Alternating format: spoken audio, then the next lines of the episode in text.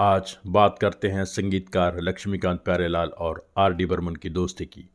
Independent music director बनने से पहले लक्ष्मीकांत मैंडोलिन बजाते थे एज म्यूजिशियन और प्यारेलाल वायलिन बजाते थे।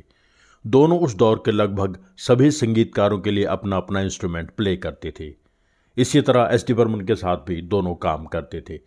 फिर एस डी बर्मन के बेटे आर डी बर्मन ने आकर अपने पिता को एज असिस्टेंट ज्वाइन कर लिया था। यहाँ इन सब की दोस्ती हो गई। आर डी बर्मन का प्यार का नाम पंचम है।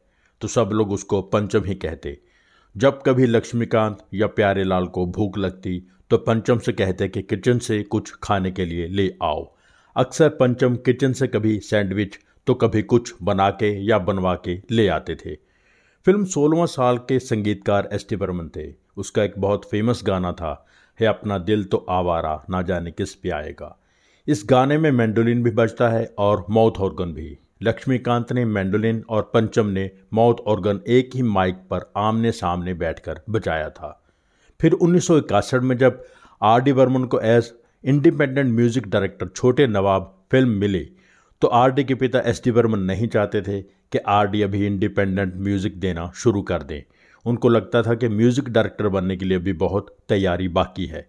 लेकिन लक्ष्मीकांत प्यारेलाल ने आर डी बर्मन को मोटिवेट किया।